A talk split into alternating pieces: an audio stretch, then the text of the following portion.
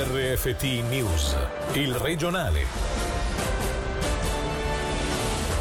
Tragedia a Malvaglia, perde il controllo del furgone in curva e finisce in una scarpata. Morto sul colpo un 65enne della Val di Blegno. Mortale sulle ceneri, il Tribunale federale riapre il caso, accolto il ricorso della vedova del 48enne morto nel 2018 tra le fiamme di una Tesla. Si inasprisce la volata al ballottaggio per Merlini, Chiesa e l'emissario di Blocher, la replica dell'UDC in attesa caduta di stile.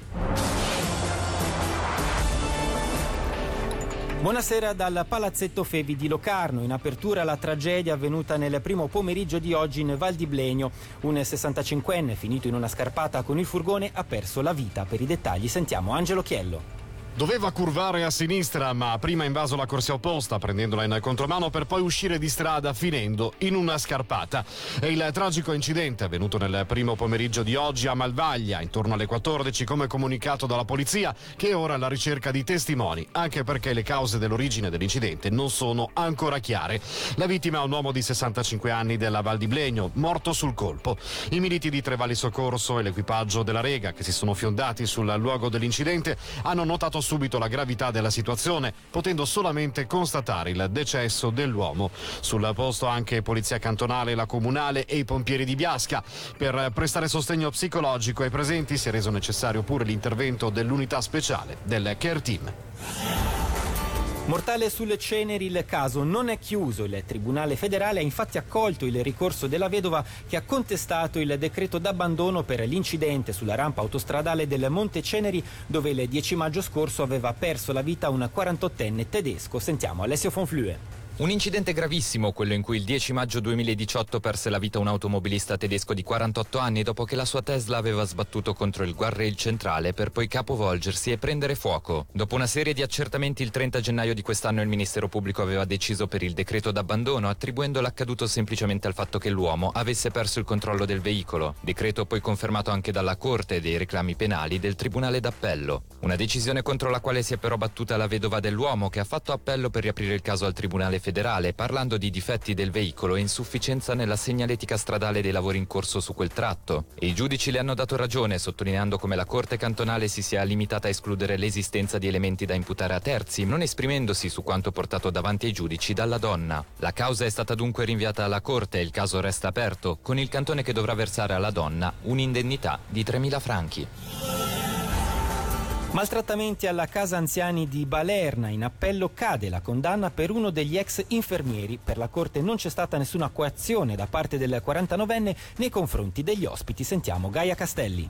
Dei sette fatti contestatili risalenti al 2014, in primo grado l'uomo italiano era stato prosciolto per cinque episodi, ma condannato per altri due dal giudice Amo Spagnamenta ad una pena pecuniaria sospesa per due anni.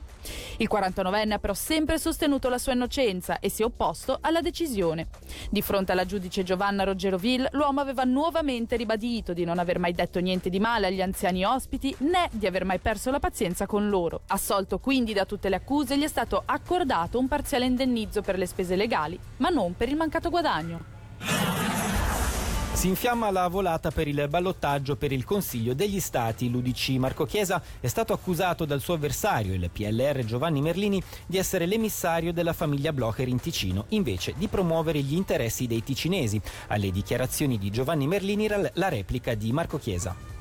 Ma io Marino è una persona che sicuramente stimo, ho collaborato con lui per diversi anni anche a Palazzo Federale. Sono rimasto un po' amareggiato delle sue dichiarazioni perché mm, praticamente tende a dire che non sono indipendenti a livello intellettuale e poi usa fra l'altro gli esempi più che sbagliati perché se parla di misure di accompagnamento io le ho sempre votate almeno quanto lui e quindi eh, la sua tesi non trova, non trova conforto nei fatti. Eh, certo è uno svilimento anche del dibattito elettorale che stiamo portando avanti adesso, che è un po' peccato, mancano dieci giorni, credo che non dobbiamo farci prendere dal nervosismo e portare avanti temi invece eh, che sono importanti per il Canton Ticino. L'inquinamento da nafta che ieri ha interessato il riale del vecchio vedeggio di Agno è stato bonificato dai pompieri. L'esatta dinamica e le responsabilità delle persone coinvolte sono attualmente oggetto di un'inchiesta di polizia. Sull'accaduto sentiamo Tiziano Putelli, portavoce dell'ufficio della caccia e della pesca. I pompieri appena intervenuti hanno posato le barriere di contenimento degli idrocarburi. In parallelo è stata fatta la ricerca per identificare l'origine e con non poche difficoltà si è arrivati al punto di emissione dell'inquinamento. Adesso sono in corso le indagini di polizia per capire la dinamica dei fatti ma soprattutto le responsabilità delle persone coinvolte che poi saranno chiamati a, a risarcire i danni arrecati. Sotto ogni tombino si nasconde un corso d'acqua e quindi anche se c'è un inquinamento riversamento, se c'è un riversamento di una sostanza nelle caditoie dovrebbe arrivare la segnalazione.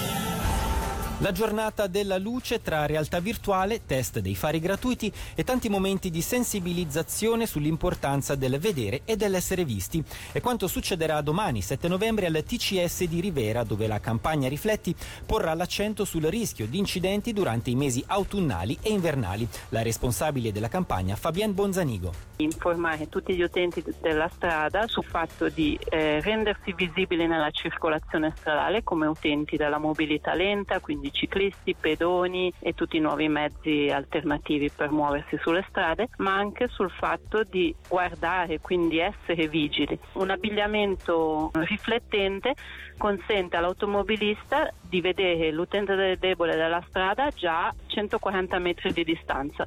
Se si ha vestiti scuri invece sia visibile solo a 25 metri di distanza. E questo è molto importante per ridurre il rischio di incidente perché permette di frenare per tempo tempo, avere maggiori tempi di reazione. Appena inaugurata la settima edizione di Espo Verbano, anche quest'anno un'ottantina di espositori di realtà economiche del territorio trovano un'importante vetrina a contatto con il pubblico presso il Palazzetto Fevi di Locarno. Fino a domenica 10 novembre 200.000 metri quadri danno spazio ad una vasta gamma di aziende, insieme ad intrattenimento e conferenze. Sentiamo Niccolò Salvioni e Marco Garbani Nerini, rispettivamente vicepresidente e presidente del comitato di Espo Verbano. Si tratta di un'occasione per coloro che sono attivi nel mercato locale di eh, presentare i propri prodotti. Possiamo accettare fino a tre tipologie merceologiche analoghe, quindi per forza una esposizione che è differenziata. E la differenziazione rappresenta anche la molteplicità dell'attività sul nostro territorio. Stiamo valutando se non vedere in futuro magari di eh, focalizzare ogni anno su eh, un determinato tipo di prodotto merceologico, però questi sono un pochettino i disegni del futuro. Attualmente questa formula funziona e la dimensione della mostra si è rivelata essere adeguata per il nostro mercato. Abbiamo potuto riempire tutti gli spazi e questo ci ha fatto molto piacere. È un'esposizione commerciale, gli espositori vogliono presentare i loro prodotti, ma deve essere anche un posto di incontro, di divertimento e per questo abbiamo delle animazioni con della musica, con della bandella, con il mago Renato e con un'esposizione della micologica di funghi che è molto istruttivo e molto interessante. Ce n'è per tutti, per i giovani e per i meno giovani. Infondere i valori più puri dello sport ai giovani è quanto si prefigge l'ASA, la Old Sport Association, premiata per la propria etica nel corso della serata dedicata al miglior sportivo ticinese. Fra poco in radiogrammi ospiteremo la segretaria dell'associazione Elena Premoli che ci illustrerà nei dettagli i progetti e scopi dell'organizzazione qui. Un'anticipazione. Cerchiamo di rivolgerci a un pubblico di ragazzi nella fascia di età che va dai 7-8 ai 13-14 anni per richiamare l'importanza dei valori sportivi. Le nostre iniziative in particolare sono tre. Gli ASA Summer Camp, che sono delle settimane sportive che proponiamo tutte le estati a Lugano. Proponiamo il progetto Gioca Pulito, che è un progetto che parla di prevenzione nello sport e che è realizzabile in società sportive. Poi abbiamo ASA Football Clinic, che è un corso di aggiornamento per monitori e coach e maestri di sport che operano con questi ragazzi. E per questa sera da Palazzetto Fevi di Locarno è tutto da Davide Rotondo, grazie per l'attenzione e buona serata. Il regionale di RFT, il podcast su www.radioticino.com.